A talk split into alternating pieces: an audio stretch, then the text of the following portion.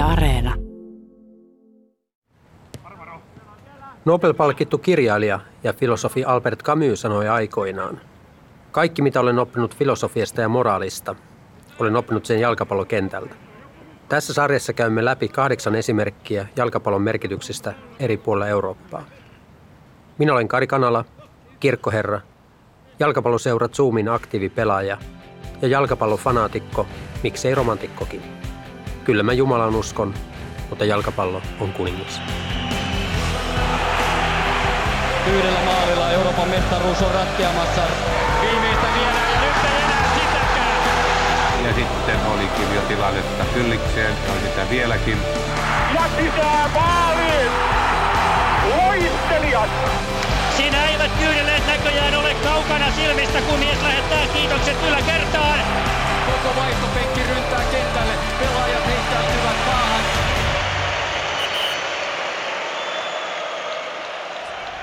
Erilaisia pallonpotkimislajeja on pelattu satoja, jopa tuhansia vuosia. Mutta nykymuotoinen jalkapallo on kiistatta kotoisin Englannista, ja lajin ensimmäiset säännöt kirjoitettiin Sheffieldissä. Englanti voi olla maa, joka keksi jalkapallon, mutta Hollanti on se maa, joka todellisuudessa antoi meille tämän pelin. Maa otti lajin omakseen jo varhain 1800-luvulla. Ja kun jalkapallosta alkoi toisen maailmansodan jälkeisinä vuosikymmeninä tulla todenteolla taktinen peli, olivat hollantilaiset eturintamassa. On mahdotonta kuvitella, miltä huippujalkapallo nykypäivänä näyttäisi ilman alankomaalaisia vaikutteita. Pienellä kansalla on ollut mittaamaton vaikutus maailman suosituimpaan peliin.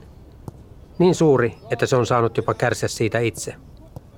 Hollantilaiset ovat monesti saaneet katsoa sivusta, kun muut menestyvät heidän opeillaan. Tänään väitän, että muut ovat hyötyneet hollantilaisesta jalkapallosta enemmän kuin Hollanti itse. Hollanti on aina imennyt vaikutteita. Suuri osa maasta on rannikkoa. Hollantiin on menty ja sieltä on lähdetty ja välissä on yleensä käyty kauppaa.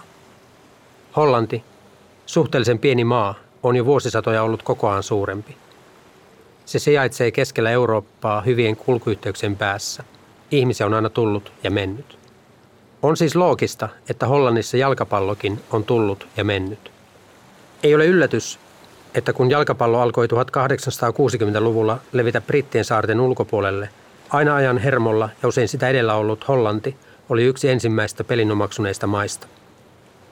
Varmaa on, että jos Hollannista ei olisi aikanaan tullut maailman suosituimman lajin laboratoriota, nykyjalkapallo olisi tavalla tai toisella radikaalisti erilaista. 1970-luvulla Hollannissa kehitettiin Total Football, totaalinen jalkapallo. Se ei ollut vain uusi pelityyli, vaan kokonainen filosofia. Totaalinen jalkapallo muutti koko tapamme nähdä ja pelata jalkapalloa. Jalkapallo muuttui pallokeskeisestä pelistä tilan ja ajan peliksi, dynaamiseksi, koko ajan muuttuvaksi jatkumoksi, jota pelataan ensin aivoilla ja vasta sitten keholla. Hollantilaisesta jalkapallosta lähtee suora napanuora FC Barcelonaan, joka omaksui koko toimintaperiaatteensa Amsterdamista. Parsasta samat ideaalit ovat kulkeutuneet Espanjan maajoukkueeseen. Hollannista lähtee myös suora napanuora Italiaan, missä Ariko Sakki muovasi 1990-luvun AC Milanista aikansa suurjoukkueen vahvasti hollantilaisten pelaajien ja vaikutteiden avulla. Lukemattomien nykypäivän valmentajien on kiittäminen hollantilaisia jalkapallovisionäärejä, vaikka he eivät itse edes sitä tietäisi.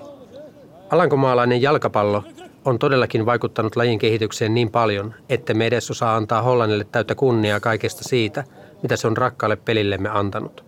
Moni alun perin Hollannissa alkunsa saanut pelin taktinen elementti on nykyisin niin arkipäiväinen asia, että me edes ymmärrä niillä olevan mitään tekemistä Hollannin kanssa.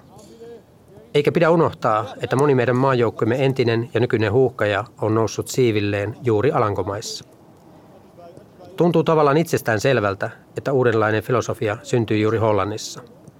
Vaikka ulkomaiset vaikutteet ovat aina muovanneet maata, kuuluu alankomaalaisuuteen erottamattomasti itsetietoisuus, vahva oman arvon tunto ja halu tehdä asiat omalla tavalla. Mielestäni se kytkeytyy vahvasti kalvinismiin, joka elää Hollannissa vahvana, ja siitä haluan puhua teille tänään. Ja totta kai haluan puhua kaupankäynnistä, merenkulusta, edistyksellisyydestä ja riitelystä – Hollanti on ollut vuosisatojen aikana monessa asiassa aikaansa edellä, erityisesti jalkapallossa.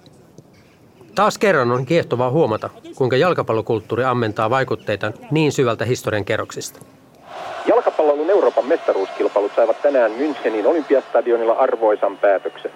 Oranssipaitainen Hollanti esitti ilakoivaa jalkapalloilua ja koko joukkue pystyi siirtymään nopeasti puolustusasemista hyökkäykseen. Kun Ruud Philip puski Hollannin 1-0 johtoon ensimmäisellä jaksolla, niin jatkopeli ei suinkaan ollut kuoreen vetäytymistä, vaan modernia, liikkuvaa koko joukkueen peliä. Mennään ensimmäiseksi siihen ilmeisimpään asiaan, Hollannin suurimpaan lahjaan maailman jalkapallolle. Kunnia totaalisen jalkapallon keksimisestä annetaan yleensä Riinus Michelsille, joka tuli ajaksin päävalmentajaksi 1965 ja saavutti amsterdamilaisessa seurassa mittaatumatonta menestystä seuraavien vuosien aikana. Niinpä vuonna 1999 FIFA valitsi Michelsin vuosisadan valmentajaksi. Michelsin ajaksilla oli kentälle Johan Cruyff. Jos Michels ideoi valmentajana totaalisen jalkapallon, Cruyff oli se, joka jalkautti sen kentälle. Cruyffista tulikin yksi maailman parhaista ensin pelaajana ja sitten valmentajana, mutta aivan olennaista on se, että Michels ja Cruyff näkivät jalkapallon uudella tavalla. Sana totaalinen tarkoittaa kokonaista, täydellistä, perusteellista, täysimittaista. Totaalinen jalkapallo onkin osuva nimitys sille, mitä Michelsin ajaksissa tapahtui. Sillä kuten alussa sanoin, se ei ollut vain uusi taktiikka, vain uusi tapa pelata jalkapalloa, vaan se oli vallankumous, jonka jälkeen jalkapalloa jäsenneltiin aivan eri tavalla kuin ennen. Kokonaisvaltainen mullistus. Käristetysti sanottuna, ennen total footballia jalkapallossa oli kyse juoksemisesta. Kaikki tapahtui hyvin kaavamaisesti, kaikki oli suhteessa siihen, missä pallo liikkui. Vähän niin kuin Tenavien peli. Total Football muutti jalkapallon peliksi, jossa on kyse tilasta ja ajasta. Eli mitä kentällä käytännössä tapahtuu, kun pelataan totaalista jalkapalloa? Annetaan puheenvuoro valmentajalegendalle, joka on ollut itse näkemässä sen muutoksen suomalaisen jalkapallon kansainvälistymisen pioneerina. Martti Kuusela, Hollannin kohdalla on pakko puhua totaalisesta jalkapallosta. Mitä se on? Mistä siinä on kyse? No olennaisinta siinä on se, että pelaajat voivat pelata useammalla eri, eri paikalla, pelipaikalla. Niitä ole, pelaajia ei ole sijoittu tiettyyn pelipaikkaan. Mutta totaalinen jalkapallo vaatii myös sen, että jokainen pelaaja osaa pelata sujuvaa, nopeaa futista ja hallita useita eri rooleja, eri pelipaikkoja. On sanottukin, jos sä luet totaalisen määritelmän, sanotaan jostain Wikipediasta, niin sanotaan, että voi pelata useammalla eri paikalla. Mutta tärkeintä siinä on justiin se, että ne roolit. Sitten totaalisen jalkapalloon liittyy useita eri osioita. Yksi on pallohallinta. Toinen on niin sanottu korkea pressi. Eli mitä aikaisemmassa vaiheessa otat pallon pois, kun olet menettänyt, mitä aikaisempana vaiheessa saat sen, sulla on lyhempi matka vastustajan maalille tekemään maali. Jos sä otat pallon vasta oman blokin edessä, sieltä on 80 metriä, mutta jos sä otat jo ylhäällä, ja kun puhutaan nykyfutiksesta, niin katsotaan joku eh, sentteri tai hyökkäjä voi aloittaa sen prässäämisen ylhäällä, niin Liverpoolin Firmino on yksi parhaita näitä, jotka pystyy ottamaan sen pallon heti pois. Ja sitten totaalisen jalkapalloon kuuluu tiettyjä osa-alueita, joista yksi on tämä kaikkien tuntema Guardiolan tikitakafutis. No mitä se nyt tarkoittaa? No se tarkoittaa esimerkiksi sitä, mitä Javier Hernandez sanoi. Saan pallon, syötän, saan pallon, syötän. Ja saan taas pallon ja syötän syötä ja liiku. Minusta tosi hyvin sanottu, tätähän se tarkoittaa. Sitten on erilaisia tämmöisiä muotoja, se Guardiola, joka on menesty siinä, niin, niin se ei tarkoita, että pelaajien pitäisi pelata eri paikoilla, vaan jaetaan semmoiset tietyt vyöhykkeet, joissa jokainen pelaaja, joka siinä on, niin täytyy tietää, mikä sen rooli on siinä, mitä siltä vaaditaan sillä alueella. Totaalisen jalkapallon ytimessä on siis pelipaikattomuus. Tätä ei pidä ymmärtää liian kirjaimellisesti, sillä pelipaikat ovat edelleen olemassa ja tulevat luultavasti aina olemaan olemassa. Totaalinen jalkapallo mullisti kuitenkin sen, mitä minkäkin pelipaikan rooliin kuului. Ennen saatettiin ajatella, että keskuspuolustajalla, laitapuolustajalla tai keskikenttäpelaajalla on hyvin selkeä oma roolinsa vastuualueensa. Osittain näin on toki vieläkin, mutta totaalisen jalkapallon myötä kenttää alettiin hahmottaa pelipaikkojen sijaan alueina.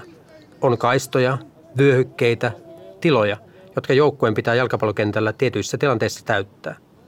Se, minkä pelipaikan pelaaja milläkin alueella juuri tällä hetkellä on, on toissijainen asia. Näin jalkapallosta tuli tilan ja ajan peli. Rindus Michelsin ajaksissa ajattelutapa henkilöityy juuri Greiffiin. Greif oli keskushyökkääjä, mutta käytännössä Michels salli Greifin liikkua laajalla säteellä ja rohkaisi häntä tekemään niin. Oleellista oli, että Greif etsi kentältä tilaa, joissa saattoi pelata yhteen joukkuekavereidensa kanssa, luoda maalintekopaikkoja teknisellä osaamisella ja hyödyntää vastustajan heikkouksia. Jos Greif löysi keskushyökkäänä tilaa muualta kuin keskushyökkään paikalta, ei se haitannut. Juhan Greif menehtyi vuonna 2016 ja pian sen jälkeen Ajaksin kotistadion nimettiin hänen mukaansa. Kenties parhaiten totaalisen jalkapallon idean ja lajin filosofisen muutoksen puki sanoiksi Greif itse, joten lainaan häntä. Kaikki valmentajat puhuvat liikkeestä ja siitä, että pitää juosta paljon.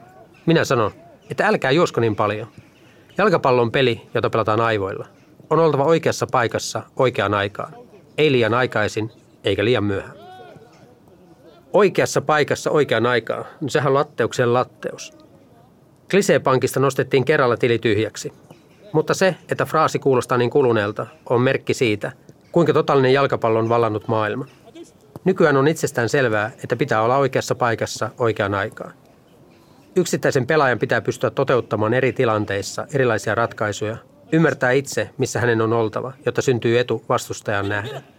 On tietenkin joukkueen yhteinen pelitapa, joka on mahdollisesti hyvin pitkällekin organisoitu, mutta sen asettamien raamien sisällä pelaajan on pystyttävä itse ratkomaan tilanteita. Total Football on se, joka nämä nykyisen yleismaailmalliset ajatukset alun perin levitti ympäri jalkapallomaailmaa.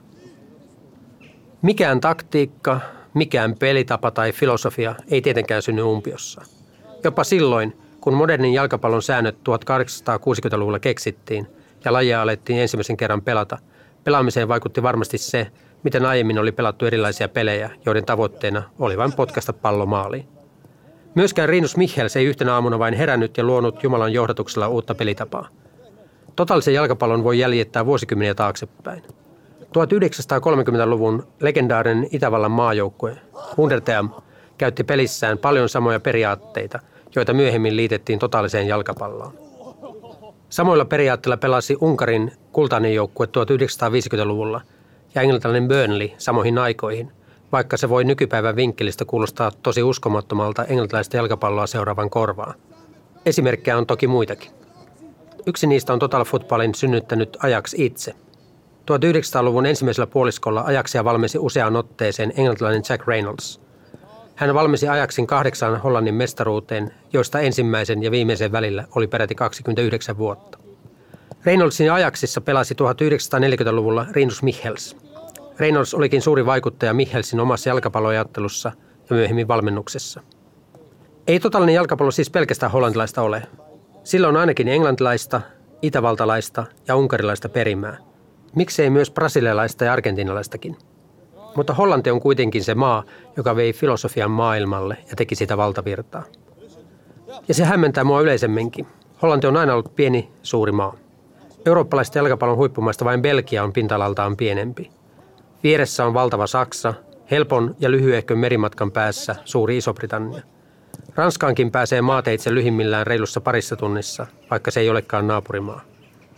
Asukkaita Hollannissa on pieneen kokoonsa nähden toki paljon, mutta ei niin paljon kuin maan vaikutusvallasta eri elämänalueilla voisi kuvitella. Miten on mahdollista, että tämän kokoinen maa on määritellyt, miten maailman suositunta peliä pelataan? Ei auta kuin kysyä maata paremmin tuntevalta. Ja onneksi sellainen on lähellä. Joonas Kolkka, joka pelasi 98 maaottelua huuhkajissa, muutti Alankomaihin ensimmäistä kertaa vuonna 1995 pelaamaan Willem Zweihin – Vuoteen 2012 asti jatkunut pelaajaura vei hänet toki muuallekin Eurooppaan, mutta ennemmin tai myöhemmin Kolkka palasi aina Hollantiin, jossa edusti viittä eri seuraa. Ja edustaa vieläkin. Kolkka asuu Eindhovenissa, toimii paikallisen suurseura PSVn talenttivalmentajana. Mua kiinnostaa Hollannissa se, että miten noin pienellä maalla on niin valtava vaikutus maailman jalkapalloon? Koska menneisyyshän on hieno ja Hollanti on vaikuttanut laajalti pelin kehitykseen. Totta, että se on, se on siinä mielessä hienoa, että just, että kahdeksan kertaa Suomea pieni maa, että asukasluku on tietysti enemmän, että onko 17 miljoonaa asukasta suunnilleen, että, mutta siinä mielessä, että pieni maa. Ja suuri vaikutus ollut, että kun nimiä sanoo esimerkiksi Johan Cruyff, niin sehän on mullistanut eurooppalaista ja koko maailman jalkapalloa aika paljon, että ensin Hollannissa ja sitten, sitten Espanjan kautta. Ja vieläkin puhutaan Cruyffista, vaikka, vaikka niin vaikutukset on ollut pitkän aikaa jo pois, mutta, mutta se, sai, niin se, se alkoi niin sanotusti mullistamaan sit jalkapalloa ja harjoittelua ja pelityyliä niin täydellisesti monessa maassa, että, että kyllä siinä on vieläkin vaikutukset aika kovat. Jos miettii sitä pelaajalähtöisyyttä, mihin suuntaan Fudis on menossa, niin mulla on sellainen tunne, että se on lähtenyt Hollannista liikkeelle. Ja nimenomaan siitä, että hollantilaiset pelaajat on mun mielestä tosi itsetietoisia. Greifit sun muut, ne ei ole koskaan pitänyt kynttilää vakaalla. Ne kertoo mielipiteensä ja sen takia joukkueessa on myös leimahtanut aina tämän tästä. Se on, toi on totta, että hollantilainen mentaliteetti on kyllä siinä mielessä erilainen kuin suomalainen, että, että just että harjoituksissakin on normaalia, että, että siellä käydään vähän nokkapukkaa, että siinä, siinä sanotaan, mitä, mitä ajatellaan, että vaikka välttämättä aina, aina niin ei ole ehkä se paras hetki, mutta, mutta se on se hollantilainen tapa, että, että sanotaan, mitä ajatellaan ja, ja siitä sitten, että se hyvä puoli siinä on, että, että syntyy heti keskustelua ja kun keskustelua syntyy, niin siinä yleensä sitten saadaan myös, myös jotain aikaiseksi, että, että, että, että se on selvästi myös positiivinen asia, asia Hollannin, Hollannin mentaliteetissä. Että välillähän tietysti, että just että tulee pikku, pikku riitaa sitten pienistäkin asioista, mikä ei välttämättä ole, ole parasta sillä hetkellä, mutta, mutta just, että myös paljon asioita, asioita sitten tapahtuu, niistä, niistä jutellaan ja kaikki tulee esille. Hollantia ja Italiaa yhdistää yksi jännä asia. Se, että vaikka, vaikka siinä on mielipiteitä ja vaikka siinä on, siinä on vahvaa argumentointia ja vaikka se on ristiriitaa ja konfliktia, niin eripuraiset ihmiset pystyy pelaamaan organisoitua ja yhtenäistä jalkapalloa. Onko se ristiriita mahdollista sen takia, että ollaan taktisesti niin valveutuneita? Puh. No toi on hyvä kysymys kanssa. Että en tiedä, onko se, onko se siitä, ollaanko niin valveutuneita, mutta on se myös se mentaliteetti, että siinä on, on, on myös totuttu siihen, että, että meillä on niitä riitoja, mutta se myös sitten sovitaakin, että, että kun se jutellaan, niin sitten se tavallaan tavallaan on sitten sillä selvää, että ei se ole sille, että, että, että sitten taas niin vasta kahden viikon päästä jutellaan seuraavan kerran, että, että se on ehkä myös sitä, että siihen on totuttu kanssa siihen, että tässä vähän leimahtaa ja tässä on nyt, tässä on nyt vähän riitaa, mutta sitten että se myös sovitaankin saman tien ja se on sillä selvää, että sitten ei, se ei enää mene sitten pidemmälle siitä. Että, mutta sitten just, että toisaalta mitä sanoit, niin just, että just kun pelaajat on, on taktisesti myös parempia, niin, niin, niin se kyllä sitten toimiikin helpommin, että, että ehkä siinä on molempia sitten.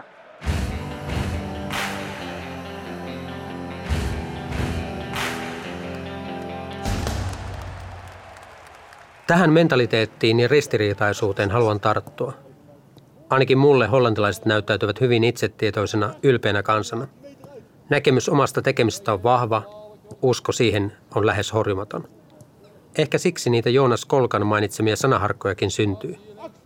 Onko tällainen tietty oikeamielisyyden etsintä ja löytäminenkin syy sille, että Hollanti on ollut kokoaan isompi maa muillakin elämän alueilla? Onko Hollannin vaikutusvalta syntynyt nimenomaan siitä, että maa on niin pieni? Onko Alankomaissa tajuttu, että kun kerran ollaan valmiiksi pienempiä suurten välistä, niin nöyristelemällä, myötäilemällä ei ainakaan saada mitään aikaa? Annan esimerkin hollantilaista itsetietoisuudesta. Ja taas kerran sama mies, Juhan Greif. Vuonna 1978 Greif, joka neljä vuotta aiemmin oli voittanut MM-hopeaa ja joka tuli valituksi kisojen parhaaksi pelaajaksi, ei lähtenyt lainkaan Argentinan MM-kisoihin. 30 vuotta myöhemmin selvisi, että syynä oli häneen ja hänen perheeseensä kohdistunut kidnappausyritys kisoja edeltävänä vuonna, ja sen takia Greif ei kokenut olevansa valmis pelaamaan MM-kisoissa. Mutta millaista luonteenlujuutta vaatii siitä huolimatta maailman luultavasti parhaalta pelaajalta päättää, ettei lähde maailman suurimmalle näyttämölle? Otetaan toinen esimerkki samalta mieheltä. Keväällä 1983 Ajax päätti, ettei enää tarjoa jatkosopimusta 36-vuotiaille Greifille, vaikka tämä oli seuraikoni, koko lajin uudistaja, Ajaxin uuden suuruuden ajan kulmakivi. Kieltämättä vähintäänkin kyseenalainen tapa kohdella jo siihen mennessä legendan asemaan noussutta miestä. Mutta mitä teki Cruyff? Pyhän hävästyksen. Siirtyi veriviholliseen Feyenoordiin, jonka johti kymmenen vuoden tauon jälkeen mestariksi. Feyenoord voitti myös kupin ja Cruyff valittiin viimeisen kautensa päätteeksi Hollannin vuoden jalkapalloilijaksi. Juhan Cruyff oli ottanut jo aiemmin ja tulisi ottamaan vielä myöhemmin yhteen ajaksin seurajohdon kanssa useita kertoja. Mä näin, että totaalinen jalkapallo, hollantilainen luonteenlujuus ja myös Cruyffin itsepintaisuus pohjautuvat samaan asiaan. Vaikka kyseessä on maallistunut yhteiskunta, kalvinismin perinne on ollut Alankomaissa näihin päiviin asti vahva. Kalvinismi on protestantismin tyylisuunta. Se on saanut nimensä 1500-luvulla eläneeltä ranskalaisteologilta Jean Calvinilta. Calvin oli uskossaan hyvin ehdoton ja nojasi filosofiassaan erittäin tiukasti raamatun oppeihin. Hän ei halunnut kirkon toimintaa mitään sellaista, mitä raamattu ei suoraan sanonut. Ehkä parhaiten kalvinismi tiivistyy Calvinin kuuluisaan ohjenuoraan. Älä kuuntele, mitä papit sanovat, lue itse raamatusta. Se on totuuden omistamista ja Hollannissa halutaan omistaa totuus. Totaalinen jalkapallo on totuuden omistamista, mikä myös osaltaan selittää, miksi kutsumme sitä totaaliseksi.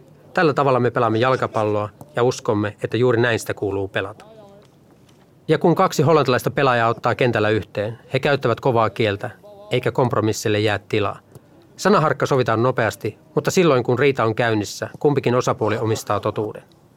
Kun Greif haluaa ajaksilta puoliammattilaissopimuksen sijaan ammattilaissopimuksen, hän on tietenkin oikeassa.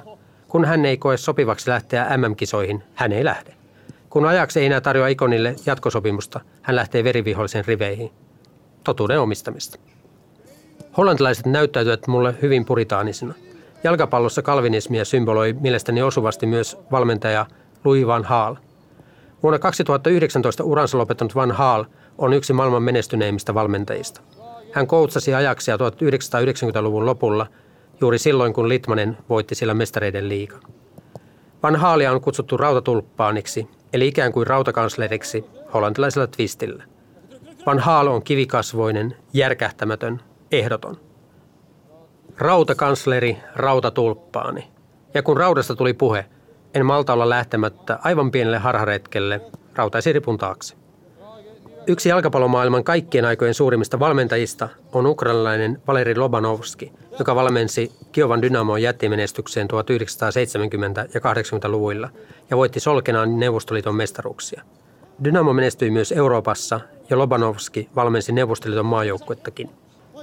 Lobanovskia pidetään Mihelsin ohella yhtenä totaalisen jalkapallon tärkeimmistä kehittäjistä. Lobanovski sanoi aikanaan, että jalkapallon vallankumousprosessi päättyi vuoteen 1974 – eli totaalisen jalkapallon keksimiseen. Hänen mukaansa modernissa jalkapallossa jokaisen pelaajan pitää pystyä pelaamaan tehokkaasti, niin hyökkäys kuin puolustussuuntaankin.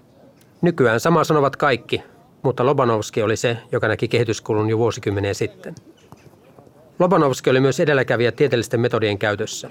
Hän hyödynsi tiedemiehiä, matemaattisia malleja ja jopa sen ajan alkeellisia tietokoneita, esimerkiksi mittaamaan pelaajien fyysistä rasitusta ja joukkueensa suorituksia otteluissa – Sekin oli totuuden omistamista tai ainakin pyrkimistä siihen. Mulle Rinus Michels ja Valeri Lobanovski tarjoavat kiehtovan ristiriidan. Hollantia, Lobanovskin suuruudena ja Ukrainaa Neuvostoliitossa yhdistää toki se, että molemmat ovat maallistuneita yhteiskuntia. Nykyään Ukrainassa ortodoksinen kirkko on tärkeä, mutta Neuvostoliiton aikana uskonnolle ei juuri annettu tilaa. Kuitenkin eroja on enemmän kuin yhtäläisyyksiä. Hollanti on pitkään ollut eteenpäin suuntautunut avoin, liberaali maa – Neuvostoaikainen Ukraina oli sekä konkreettisesti että varsinkin hengeltään suljettu kommunistinen maa. Siellä korostuivat valvonta ja kontrolli, ja liialla vapaamielisyydellä menetti sen vähäisenkin vapauden, mitä enää oli jäljellä. Miten kahdesta näin erilaista yhteiskunnasta voi tulla samaan aikaan samaa tyylisuuntaa edustavia edistyksellisiä valmentajia? Pappina ja kirkkoherrana tietenkin uskon, että vallalla olleesta ateismista huolimatta taustalla kolkutti näiden yhteiskuntien suhde uskontoon ja suhdemuutokseen. Ajattele itse. Siitä jalkapallossa oli kyse Mihelsille ja Lopanovskille. Ja siitä on kyse totaalisessa jalkapallossa. Totuuden omistamista, kalvinismia. Halusin kuulla, miten Joonas Kolkka näkee asian. Ajatteleeko hollantilainen jalkapalloilija todella itse? Onko hollantilainen, ainakin metaforisesti, ihminen, joka ei usko pappia, vaan lukee itse raamatusta? Kuinka kuuliaista ja auktoriteetti uskovaista kansaa hollantilaiset ovat? Hollantilaiset on niinku tavallaan ranskalaisten kanssa, ne on niinku niin sanottuja rebels. Tässä on hyvä esimerkki jalkapallosta, jos, jos niin kuin, mulla on saksalainen ryhmä, mä sanon niille pelaajille, että teette tämän, juoksette kymmenen kertaa kentän ympäri, nehän, okei, okay, ne juoksee sen. Sitten sä sanot hollantilaisille, että nyt kymmenen kierrosta, niin, niin sit ensimmäinen on heti, että miksi ja, ja mit, mit, mitäs järkeä tässä on, että ei ne niinku hyväksy kaikkea. Jos, jos mä sanon niinku suomalaisille pelaajille, että kymmenen kierrosta, niin ne juoksee sen kymmenen kierrosta, mutta ei, ei hollantilaiset ei tee sitä. Et ne, niinku, tai ne tekee sen, mutta just, että ei ne tee sitä niinku ilman sanomatta, että siinä on suuri, suuri ero kyllä niissä mentaliteeteissa. Ja just, että sitten näkee sen yhteiskunnassakin, että että just, että ranskalaisissa katsot, katsot niin kuin, että Ranskassahan on koko ajan mielenosoituksia. Välillä on, on se nyt mihin, mihin asia tahansa, niin siellä on mielenosoitus. Samaan Hollannissa, että ei hollantilaiset niin hyväksy kaikkea, mitä, mitä niin yhteiskunta sulle sanoo tai, tai joku sanoo sulle. Että, et, et, et siinä on aina se oma mielipide ja, ja toisaaltahan se on hyvä, että, että, että ihmiset pystyy sanomaan vielä, mitä, mitä ne miettii. Että. Se, on, se on just näin, että kyllä mä Suomessa ainakin kaipaisin, että olisi joko retoriikan opiskelua vaikka äidinkielen yhteydessä riittävästi tai semmoista niin kuin väittelykulttuuria, koska se, se on Keski-Euroopassa just mainitsemassa Ranska, mutta myös Hollanti, niin ne on minusta niin aika vahvoilla. Ja mielipiteen ilmaisu sitä kautta lähtee myös niin kuin kysymys yksilön vapauksista ja sitä kautta asiat menee eteenpäin. Okei, ylilyöntejä tapahtuu sen myötä, mutta se tarkoittaa myös sitä, että demokratia on ainoa keino – Mm, ihan, ihan oikeasti. Sen, sen, on, sen on kyllä nähnyt täällä ja oppinut sen, että, että suomalaiset on liikaa, ja sen tietää itsestäkin, että kun joku menee, joku ei, ei ole hyvin, niin sä vaan jurotat, ja, ja, mutta täällä se sanotaan, että, se niinku, että siinä on se ero, ja sitten just kun se, se sanotaan, niin se ei välttämättä aina ole, aina ole niinku se paras hetki, ja sitten tulee, sit voi olla, tulee riitaa, mutta just, että monestihan sitten tulee se keskustelu, ja sitten asiat taas menee eteenpäin, että, että jos, jos niin kaikki vain jurottaa, niin ei, se, ei, ei niin mitään tapahdu sitten, että niin se, niin se vaan menee. Lupasin puhua kaupankäynnistä.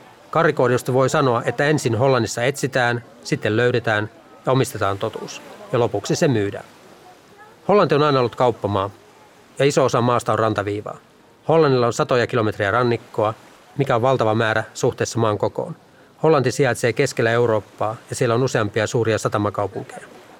Rotterdamin valtava satama on monen vuosisadan ajan kuullut maailman suurimpiin ja tärkeimpiin. Myös Amsterdamin satama on ollut aikojen saatossa hyvin merkittävä. Satamat ovat merkki siitä, että ihmisiä ja vaikutteita on tullut ja mennyt. Niinpä esimerkiksi Camus sijoittaa hienon romaaninsa Putoaminen amsterdamilaiskapakkaan. Siellä kerrotaan totuus.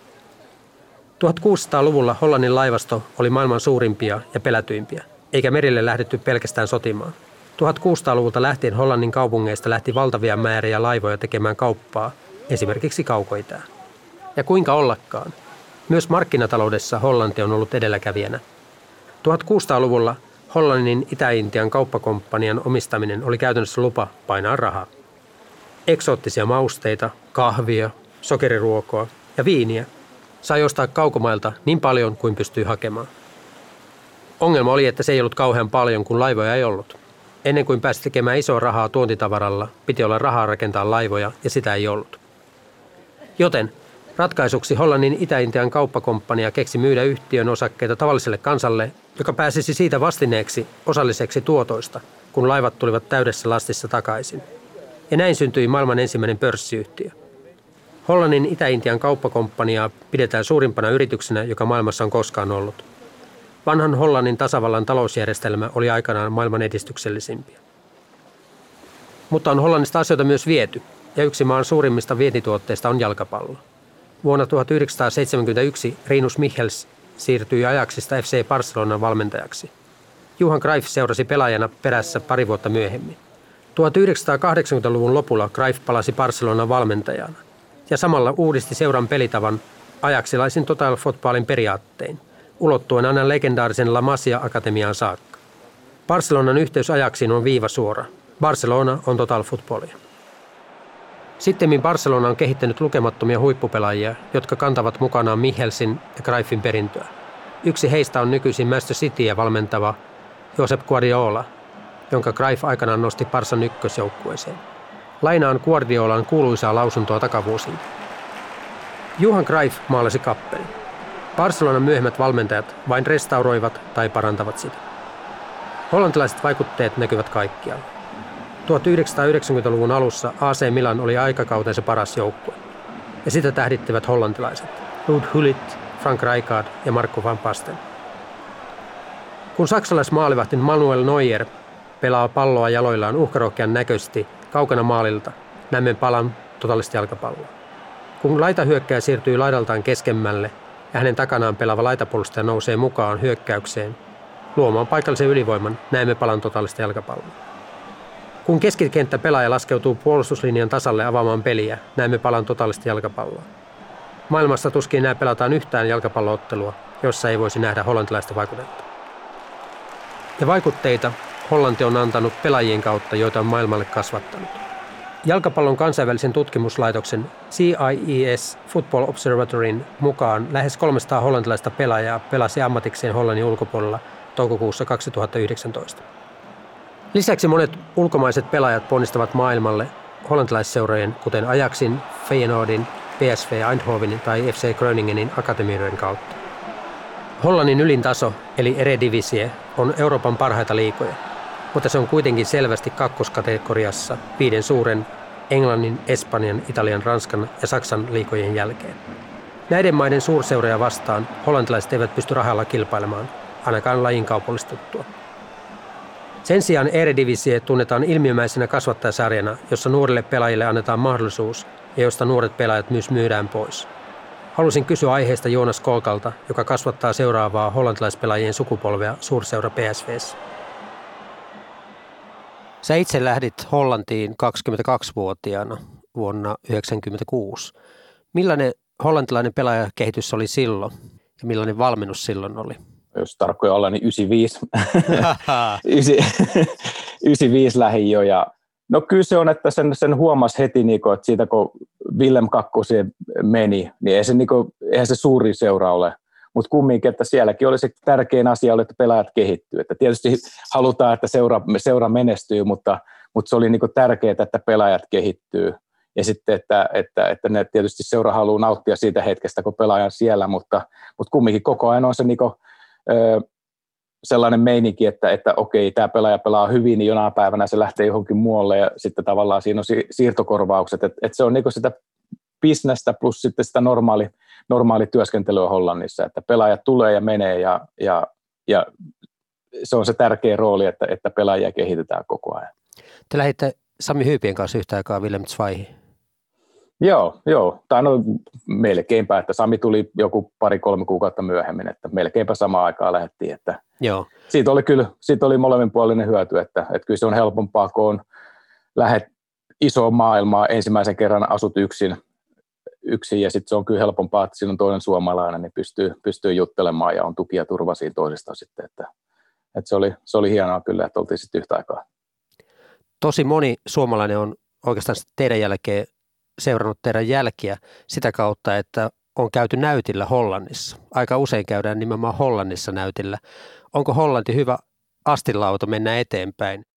Astinlautana Hollanti on kyllä hyvä paikka, että, että just, että se ei ole, se ei ole yhtä kova sarja, mikä on, on, on La Liga tai Premier Liga tai Bundesliga. Et, et Suomesta, Suomesta ehkä helpompi päästä, päästä tänne niinku, mukaan kuin mennä saman tien sitten näihin huippusarjoihin. Plus sitten, että, että just, että mitä mä tuossa sanoin jo, että Hollannissa kehittää pelaajia, että, että monessa paikassa se on tärkeintä, että sillä hetkellä, kun sä tuut, niin sun pitää näyttää, mitä sä osaat, mutta Hollannissa yleensä sitten on myös se ajatus, että okei, me kehitetään tätä pelaajaa ja katsotaan, että mihin, mihin me saadaan se sitten muutaman vuoden päästä menemään. Sä oot pelannut huippuseurassa, PSV Eindhoven. Hollannissa on muutama huippuseura, jotka pelaa kuitenkin sitten mestareiden liikaa ja tavallaan sitä kautta on ikään kuin päätään ylempänä muuta sarjaa siellä. Kuinka tasainen Hollannin sarja on?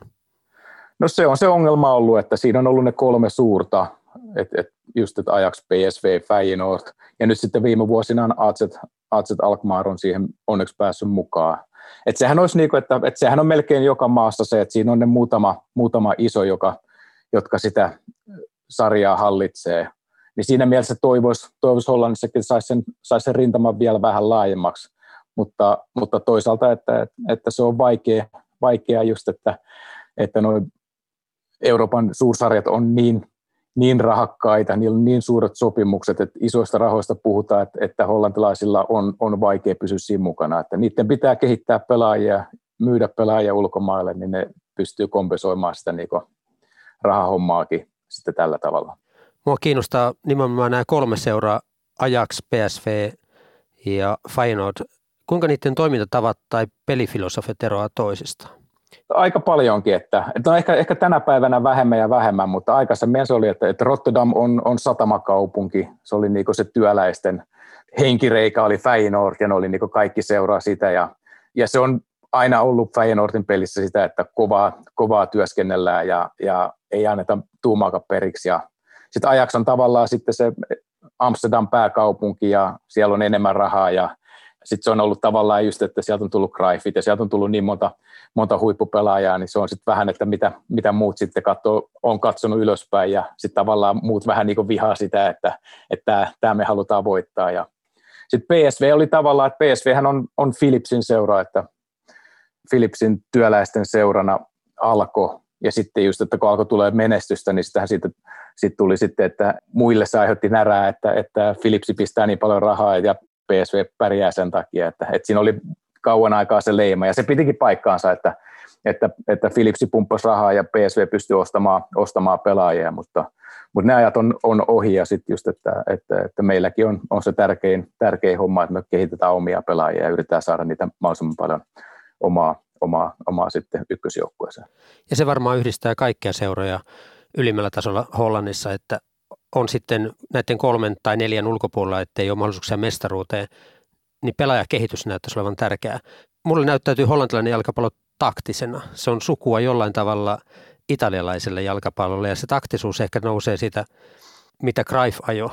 Greif tulee monessa esiin ja tietenkin siinä on Rinus Mikkel sitten vastaavat ja sitten samaan aikaan itse asiassa Kiovan Dynamon Lobanovski ajaa aika samantyyppistä kuviota sisään, mutta puhutaan totaalisesta jalkapallosta, eli total football. Joo. Ilmeisesti näin se suunnilleen lausutaan Hollannissa. Onko se vielä vallalla Hollannissa? No on, mutta se on tietysti sekin, sekin on evoloitunut ja kehittynyt, ja, ja, mutta just, että, se, just, että sieltä, sieltä 70-luvultahan se on lähtöisin, ehkä 60-luvulta jo, ja että se tavallaan mullisti sen jalkapallon, että, että, että alettiin treenaamaan paremmin ja, ja just että mitä sanoit taktisesti, niin peli muuttui, että ei se ollutkaan enää sitä, että, että jollain on pallo ja muut vähän katteli, että mitä tapahtuu, että, että se just se total footballkin sanoo se, että kaikkien piti olla koko ajan mukana, että, että mentiin hyökkäykseen, mentiin puolustukseen ja ehkä siltä ajalta tulee ensimmäisen kerran nämä sitten, että, että tilanteen vaihdot, että kun pallo menetetään, mitä tapahtuu ja pallo, pallo sitten riistetään takaisin, niin mitä tapahtuu, että, että siitä alkoi alko tosiaankin jalkapallo kehittymään nopeasti eteenpäin, että, että taktisesti, että ei ollut enää sitä, että okei, me ollaan pelattu aina 4-4-2 tai me ollaan pelattu, mitä ollaan pelattu, niin niin se oli se, se, oli se niin tavallaan se ainoa, ainoa oikea, että, että siitä niin alkoi sitten kehittymään myös taktisesti, että, että se oli sitten siitä seurasi, että vuosikaudet Hollannissa pelattiin 4-3-3, mutta, mutta sekin on nyt kehittynyt sitten, että, että tavallaan niin numeroilla ja järjestelmällä ei ole sitä niin enää väliä, että se on, se on enemmän sitä, että mitä sä teet, kun saat esimerkiksi laita hyökkäjä, että mitä sä, mitä sä teet esimerkiksi tätä vastustajaa vastaan ja mitä sä teet seuraavassa pelissä, että, että sulla on se sama paikka, mutta, mutta rooli on erilainen ja sun pitää siihen pystyä. Ja se on se tavallaan, mitä me kehitetään nyt, miten me kehitetään meidän junnupelaajia, että, että niiden pitää se osata, että se ei ole enää se, että 4-3-3 tai 4-4-2, että, että noi asetelmat ja organisaatiot muuttuu, mutta just, että pelaajan pitää se oppia pienestä pitäen, että se tajuu heti, että okei, että nyt, nyt vastustaja pelaa tälleen, nyt meidän pitää pelata automaattisesti tälleen, että, ja tietysti hän valmentaa siinä auttaa, mutta just, että pelaajat on tavallaan taktisesti paljon pidemmällä, mit, mitä aikaisemmin. Voiko olla niin, että Hollannista voi tulla yhä Fudiksen laboratorio, niin kuin se on joskus aikanaan ollut, ja nimenomaan sen takia, että se on riittävän voisiko sanoa pienehkö maa ja riittävän pienehkö liika. Eli kun on suurempia menestysorientoituneempia liikoja, niin sitä mahdollisuutta kehittyä ja kasvaa ei anneta. Pitää menestyä heti. Joo, että se on to, tosi tärkeä juttu Hollannin jalkapallolle, että, että se on se huono puoli on se, että pelaajat lähtee niin nopeasti niin sanotulle rahakkaammille kentille, isommille sarjoille, että, että että hollantilaiset seurat, ei, jos, jos sulla on hyvä pelaaja, niin sen tietää, että se on yksi, kaksi, korkeintaan kolme vuotta ja sitten se lähtee joku muualle.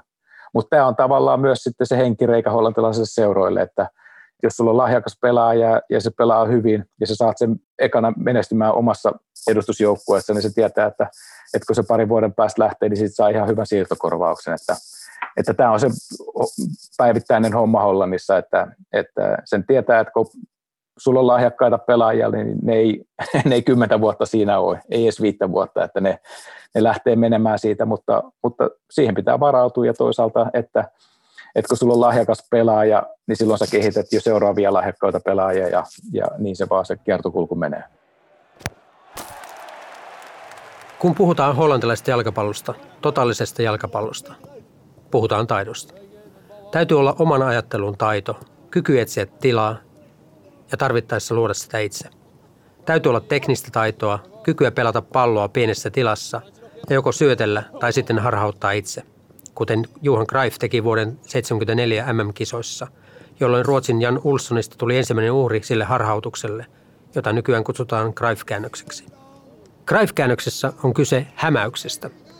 Hämätään vastustajaa olla muka laukomassa, mutta siirretään pallo takavasemmalle tai oikealle riippuen jalasta – ja jatketaan toisella lailla eteenpäin. Vastustaja jää paikalleen ja mies ja pallo on karussa. Taitoa on monenlaista. Hollannissa sekin on ymmärretty. Katsotaan vaikka Hollannin maajoukkuehistoriaa. Mielestäni aina kun Hollanti on menestynyt, heillä on ollut keskikentällä joku kova luu. 74, jolloin Hollanti voitti MM-hopeaa, Greifia tuki keskikentältä Juhan Neskens, kovaotteinen, juoksuvoimainen keskikenttäpelaaja – jota pidetään yhtenä varhaisimmista niin sanotuista box-to-box keskikenttäpelaajista, joka ravaa rangaistusalueelta toiselle väsymättä. Duunariosastoa. Jos Greif oli Batman, Neskens oli Robin. Vuonna 1978 Neskens joutui pärjäämään ilman Batmania, Greifia ja silti tuli hopea. Seuraavan sukupolven vastaava pelaaja oli Frank Rijkaard. 1990-luvulla oli tuittupää Edgar Davids, räjähdysherkkä persona, mutta jota kentällä tarvittiin keskikentän kovanaamaksi, ja homma toimi. Kuinka ollakaan, Rinus Michels oivalsi tämän hyvin varhain. Hän sanoi kerran, että avauskokoonpanon valitseminen on jo itsessään taidetta. On löydettävä oikea tasapaino niin luovien kuin rikkovien pelaajien välillä ja samalla puolustamisen, pelin rakentamisen ja hyökkäämisen välillä. Se on muuten taas yksi asia, joka nykyään kuulostaa itsestäänselvyydeltä. Silloin alkoi vihreän veran shakki. Mutta kysytään siitä itsestäänselvyydestä Jonas Kolkalta. Tämän taustan takia mua kiinnostaa myös Hollannin nykyinen maajoukkue. Hollannilla on muutamia ehdottomia huippupelaajia, kuten Virgil van Dijk, joka ei tosin tänä vuonna pääse EM-kisoihin loukkaantumisen takia. Matis de Ligt ja Frenkie de Jong. Mutta kuka on nykyoranjen Neeskens, Rijkaard tai Davids? Jokainen joukkue tarvii niinku tietyn tyyppisiä pelaajia, että, että jos sulla on ainoastaan taitopelaajia, niin ei, ei sitä välttämättä sitä menestystä tule, jos sulla on ainoastaan niin rikkovia pelaajia, niin sitä menestystä ei tule. Että se pitää olla aina se hyvä, hyvä niin tasapaino siinä, siinä joukkueessa, ja, että, että saadaan sitä menestystä. Että sä tarvit siihen johtajatyyppiä, sä tarvit siihen, jotka niin ei, ei pelkää sitä, että joutuu joka pelissä juoksemaan itsensä ihan kuoliaaksi. Ja, et, et se on niin tärkeää, että sulla on, sulla on tietyn tyyppiset pelaajat, ja, ja siinä niin noissa kisoissa niin Hollanti pystyy hyvin, hyvin ottaa irti sitten niin nämä, nämä kyvyt niistä pelaajista. Jos miettii nykyistä Hollannin maajoukkuetta, ketä pelaajia sieltä nostat? Keiden ympärille Hollannin peli rakentuu?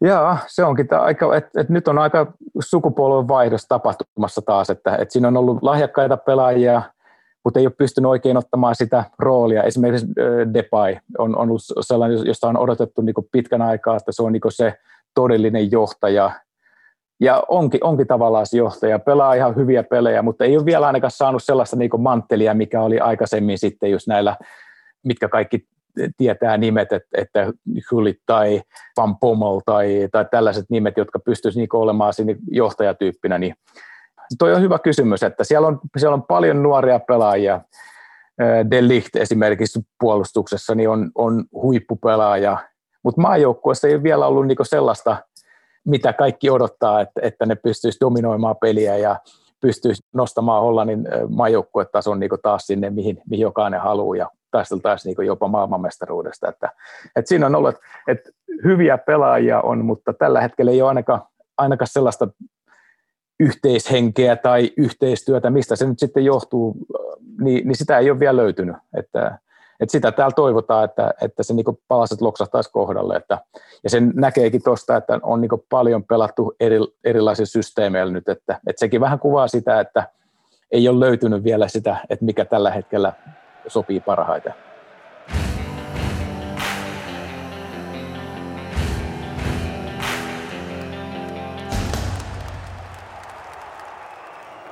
Hollannin maajoukkue Oranje on historialtaan hyvin ristiriitainen. Se on monesti ollut eräänlainen sydänten mestari. Koko maailma, naapureita ja vihollisia Saksaa ja Belgiaa kenties lukuun ottamatta, on monesti hullantunut sen kauniista pelaajista, suurista persoonista, oransseista paidoista, jotka värikkyydessä symboloivat sitä loistoa, mitä kentällä myös nähdään. Hollannilla on myös kyseenalainen kunnia. Sitä pidetään yleisesti parhaana maana, joka ei koskaan ole voittanut MM-kultaa, ei vaikka lähellä se on ollut. 74 Michelsin valmentamaa Hollantia pidettiin laajasti kisojen parhaana maana, mutta niin vain Länsi-Saksa voitti finaalin. Seuraavissa kisoissa 78 ilman Greiffiakin loistavaa futista pelannut Hollanti hävisi isäntämaalle taas kerran, Argentiinalle, joka voitti finaalin jatkojaan. 88 EM-kisoissa oli vihdoin juhlien aika, kun Neuvostoliitto kaatui finaalissa taas kerran häikäisevän turnauksen jälkeen. Muistatte varmaan Van Bastenin Hullitin ja Raikardin, mutta se oli poikkeus, joka vahvisti säännön. Sympaattisen häviäjän leima istuu tiukassa. 2000-luku on kuvannut osuvasti Hollannin jalkapallohistoriaa pienoiskoossa. Ja nyt palaan siihen väitteeseen. Mähän väitin, että muut ovat hyötyneet hollantilaisesta jalkapallosta enemmän kuin Hollanti itse. Vuonna 2002 Hollanti jäi kokonaan ulos MM-kisoista. Seuraavissa arvokisoissa se oli taas mukana, mutta jokin oli muuttunut. Hollanti ei enää tuottanut taitopelaajia. Maajoukkue pelasi ihan jotain muuta kuin totaalista jalkapalloa. Ehkä siihen ei ollut materiaalia. Otetaan esimerkiksi vaikka Saksan MM-kisat 2006. Neljännes välierä, jonka Hollanti hävisi Portugalille, tunnetaan nimellä Nürnbergin taistelu. 16 keltaista korttia, neljä punaista, josta Hollanti keräili hiukan alle puolet. Valmentaja Marco van Basten sai kritiikkiä, koska Hollanti ei pelannut hyökkäävästi. Se ei ollut totaalista jalkapalloa. Ja mitä tapahtui samaan aikaan muualla? Ikuinen häviäjä Espanja nousi maailman huipulle. Voitti kolmet peräkkäiset arvokisat vuosien 2008 ja 2012 välillä. Ja miksi? Koska Hollanti. Koska Greifilaisin opein rakennettu FC Barcelona tuotti kultaisen sukupolven, josta Greifin entinen oppipoika Josep Guardiola rakensi yhden kaikkien aikojen seurajoukkueista. Sama runko loisti Espanjan maajoukkueessa, totta kai Real Madridin ja muiden seurojen tähtien kanssa. Tuota pelityyliä alettiin kutsua tikitakaksi, joka on totaalisen jalkapallon suora jälkeläinen. Kyllähän Hollantikin samaan aikaan menestyi. Vuoden 2010 MM-kisoissa se ylsi yllättäen finaaliin juuri Espanjaa aikansa ehdotonta suurjoukkoita vastaan. Finaalista tuntui hetken kuin Hollanti katsoisi itseään vanhasta peilistä, jossa näkyi Hollannin vanhaa pelityyliä, mutta itse se oli muuttunut. Toki Oranje pelasi finaalissa tappiosta huolimatta ihan kohtuullisesti, mutta jotain oli muuttunut. Finaalin ikonisin muistijälki on valokuva, jossa Nigel de Jong hyppää nappulat edellä Savi Alonson rintaan. Ilman korttia. Oha Hollannilla perinne kovautteisesti keskikenttäpelaajista, mutta ei se tätä tarkoittanut. Eikä hollantilainen jalkapallo ollut sitä. Tuo finaali ratkesi vasta jatkoajalla ja olisi toki voinut päättyä toisinkin, mutta se päättyi juuri niin kuin piti. Hollanti oli luopunut ihanteistaan. Espanja sen sijaan oli omaksunut Hollannin ihanteet, vaalinut niitä. Tämän ohjelman väite ei koskaan ole ollut kourin tuntuvampi kuin tuolloin 2010 Johannesburgin illassa. Vuvutselat soi ja Hollanti katsoi synkin ilmeen sivusta, kun Espanja hyötyi hollantilaista jalkapallosta enemmän kuin Hollanti itse. Onko pienen maan sittenkin pakko olla kyyninen ja pragmaattinen, jos se oikeasti haluaa menestyä? Kysyin tätä Joonas Kolkalta. 2010 MM-kisossa Hollanti vihdoin menestyi hopealle jäivät, mutta pelas erilaista jalkapalloa, mihin oltiin totuttu. Miten se pitäisi ajatella, että maajoukkueen paras suoritus vuosikymmeniin 2010 tuli Total Footballin sijaan puolirikollisella pelitavalla? Onko se se, mihin Hollannin on pakko suostua? Öö, ei, ei. Kun sitten finaalia seuraa, niin siinä kyllä Hollanti pelaa hyvin. Että, että siinä on pelillisestikin on hieno peli, mutta just ei tullut voittoa, että sehän on tietysti karvasta, finaali on aina karvasta, karvasta hävitä. Ja, mutta se oli taas Hollannille, että siinä oli just, että mitä, miten sanoitkin, niin siinä oli huonompi jakso Hollannin fudiksella ja sitten ne nousi nous taas tavallaan maailman huipulle ja erilaisilla pelityylillä, että oikeastaan se oli yksinkertaisesti siten, kun ei ollut sellaisia pelaajatyyppejä, millä olisi pitänyt pelata sitä vanhaa systeemiä, niin, niin sehän oli oikeastaan, oikeastaan järkevää, että nyt me vaihdetaan systeemiä, millä me saadaan niin parhaat, parhaat osa-alueet niin pelaajista irti. Ja ihan totta, mitä sanoit. Sä oot talenttivalmentaja. Mihin suuntaan hollantilainen jalkapallo on kulkemassa? Mä oon nyt kahdeksan vuotta ollut junnuvalmentaja ja tietysti sitä aikaisemmin pelasin itse, niin kyllä se on nopeasti mennyt eteenpäin. Että siinä oli sellainen niin vähän suvanne vaihe Hollannin jalkapallossa ja Hollanti on tunnettu siitä, kun tulee paljon, paljon nuoria ja lahjakkaita pelaajia. Ja, mutta sitten olikin yhteen aikaa oli, että, että tulikin vähemmän ja Hollannin maajoukkue ei mennyt kisoihin pari kertaa, niin, niin oli aikamoinen paniikki täälläkin, että mitäs nyt, että mikä, mit, mitäs tapahtuu ja missä, mikä menee niin väärin. Et kun Hollanti oli aina ollut ylpeä siitä, kun niin ihmiset tulee ja eri maista tuli aina ihmisiä katsomaan ja miten ne hollantilaiset harjoittelee ja mitä ne tekee paremmin kuin muut. Ja, mutta sitten tavallaan hollantilaiset nukku tavallaan siinä ja tuli se hyvän olon tunne varmaan, että okei, että täällä on kaikki hyvin, että meidän ei tarvitse nyt kehittyä. Ja, ja sitten siinä tuli just, että, että yhtäkkiä tulikin muut maat, meni ohi ja, ja sitten alkoi kova haloo täällä Hollannissa, että mitäs nyt ja mitä pitää tehdä. Ja siinä mielessä pitää sanoa, että kyllä niin tässä kun kahdeksan vuotta on nyt, nyt junnuvalmennusta seurannut, niin siinä, siinä ajassa on tapahtunut kyllä paljon, että, että se on mennyt älyttömästi eteenpäin. Hollannissa pelievoluutio ja pelaajakehitys on ollut aikanaan ainakin aikaansa edellä. Ja esimerkiksi FC Barcelonalla, Espanjan maajoukkueella ja 1990-luvun AC Milanilla on kiittäminen menestyksestä hollantilaista jalkapallokulttuuria. Ja Hollanti on tuottanut maailmalle valtavan määrän huippupelaajia kaikkina näinä aikoina. Mistä johtuu, että maa ei ole kuitenkaan mennyt ihan tappiasti lukuottamatta EM-voittoa 88? Siinä se on oikeastaan se kaksipiippunen asia, että toisaalta on ollut suuri vaikutus, mutta just toisaalta kumminkin pieni maa, että ehkä resurssit olisi ollut parempaakin menestykseen niin kuin maajoukkuetasolla, mutta toisaalta just, että, että, että onhan ihan huippumaita Euroopassa ja maailmassa niin paljon, että ei se, ei se helppoa niin olla Euroopan huipulla tai helppoa olla maailman huipulla, että siellä on, se on tuulinen paikka ja just, että pienillä mailla, niin niiden pitää olla tarkkana ja niiden pitää koko ajan kehittyä, jos ne aikoo pysyä siinä joukossa mukana, että, että nämä isot maat, niillä on kumminkin niin paljon enemmän sitä massaa, ja sitten niillä on vielä nämä iso, isommat sarjat, missä on paljon enemmän rahaa, niin, niin että nämä on, se on Hollannille niin tärkeä asia, että ne kehittää jalkapalloa, ne kehittää nuoria pelaajia, muuten ne ei pysy siinä niin vauhdissa mukana. Milloin Hollanti voittaa arvokisat seuraavan kerran? No sitä on täällä joka kerta, kun kisat on, niin sitä aletaan hehkuttamaan, mutta just, että, että tällä hetkellä ei ole ollut sellaista, sellaista ryhmää.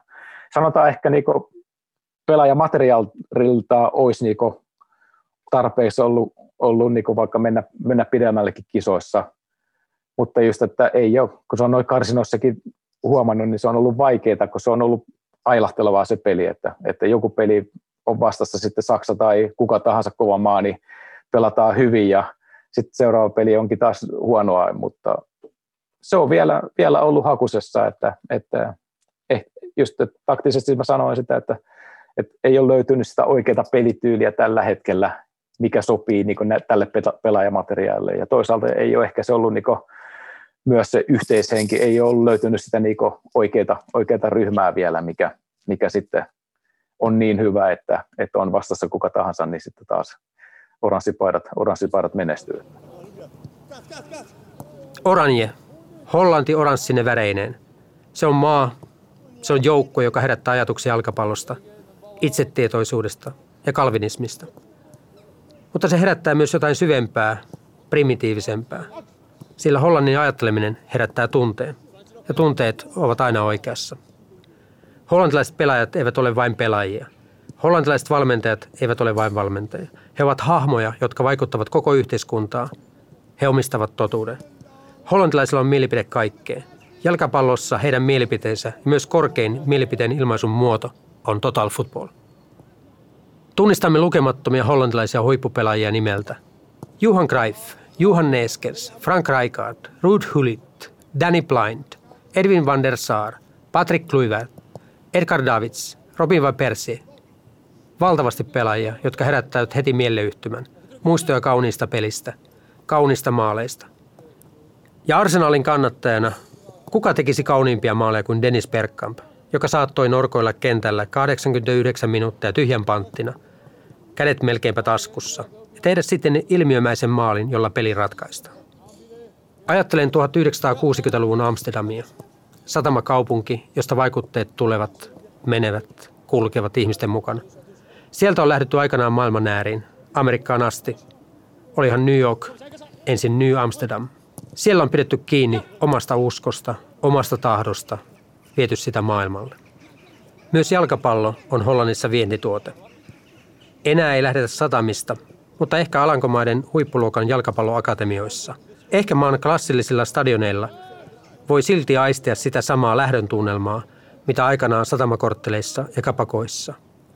Täällä tehdään jotain suurta, joka kyllä viedään täältä pois, mutta joka aina korvataan uudella.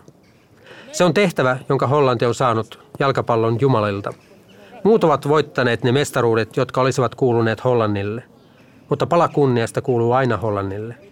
Sillä jokainen, joka astuu jalkapallokentälle, on jotain velkaa Hollannille.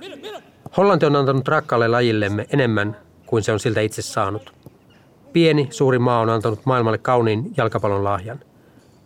Ja siitä haluan lausua nöyrän kiitoksen. Se on vähintä, mitä voin tehdä. Kiitos Hollanti. Olet pieni maa, mutta koko jalkapallomaailma on sinun siirtomaasi. Hyvässä merkityksessä.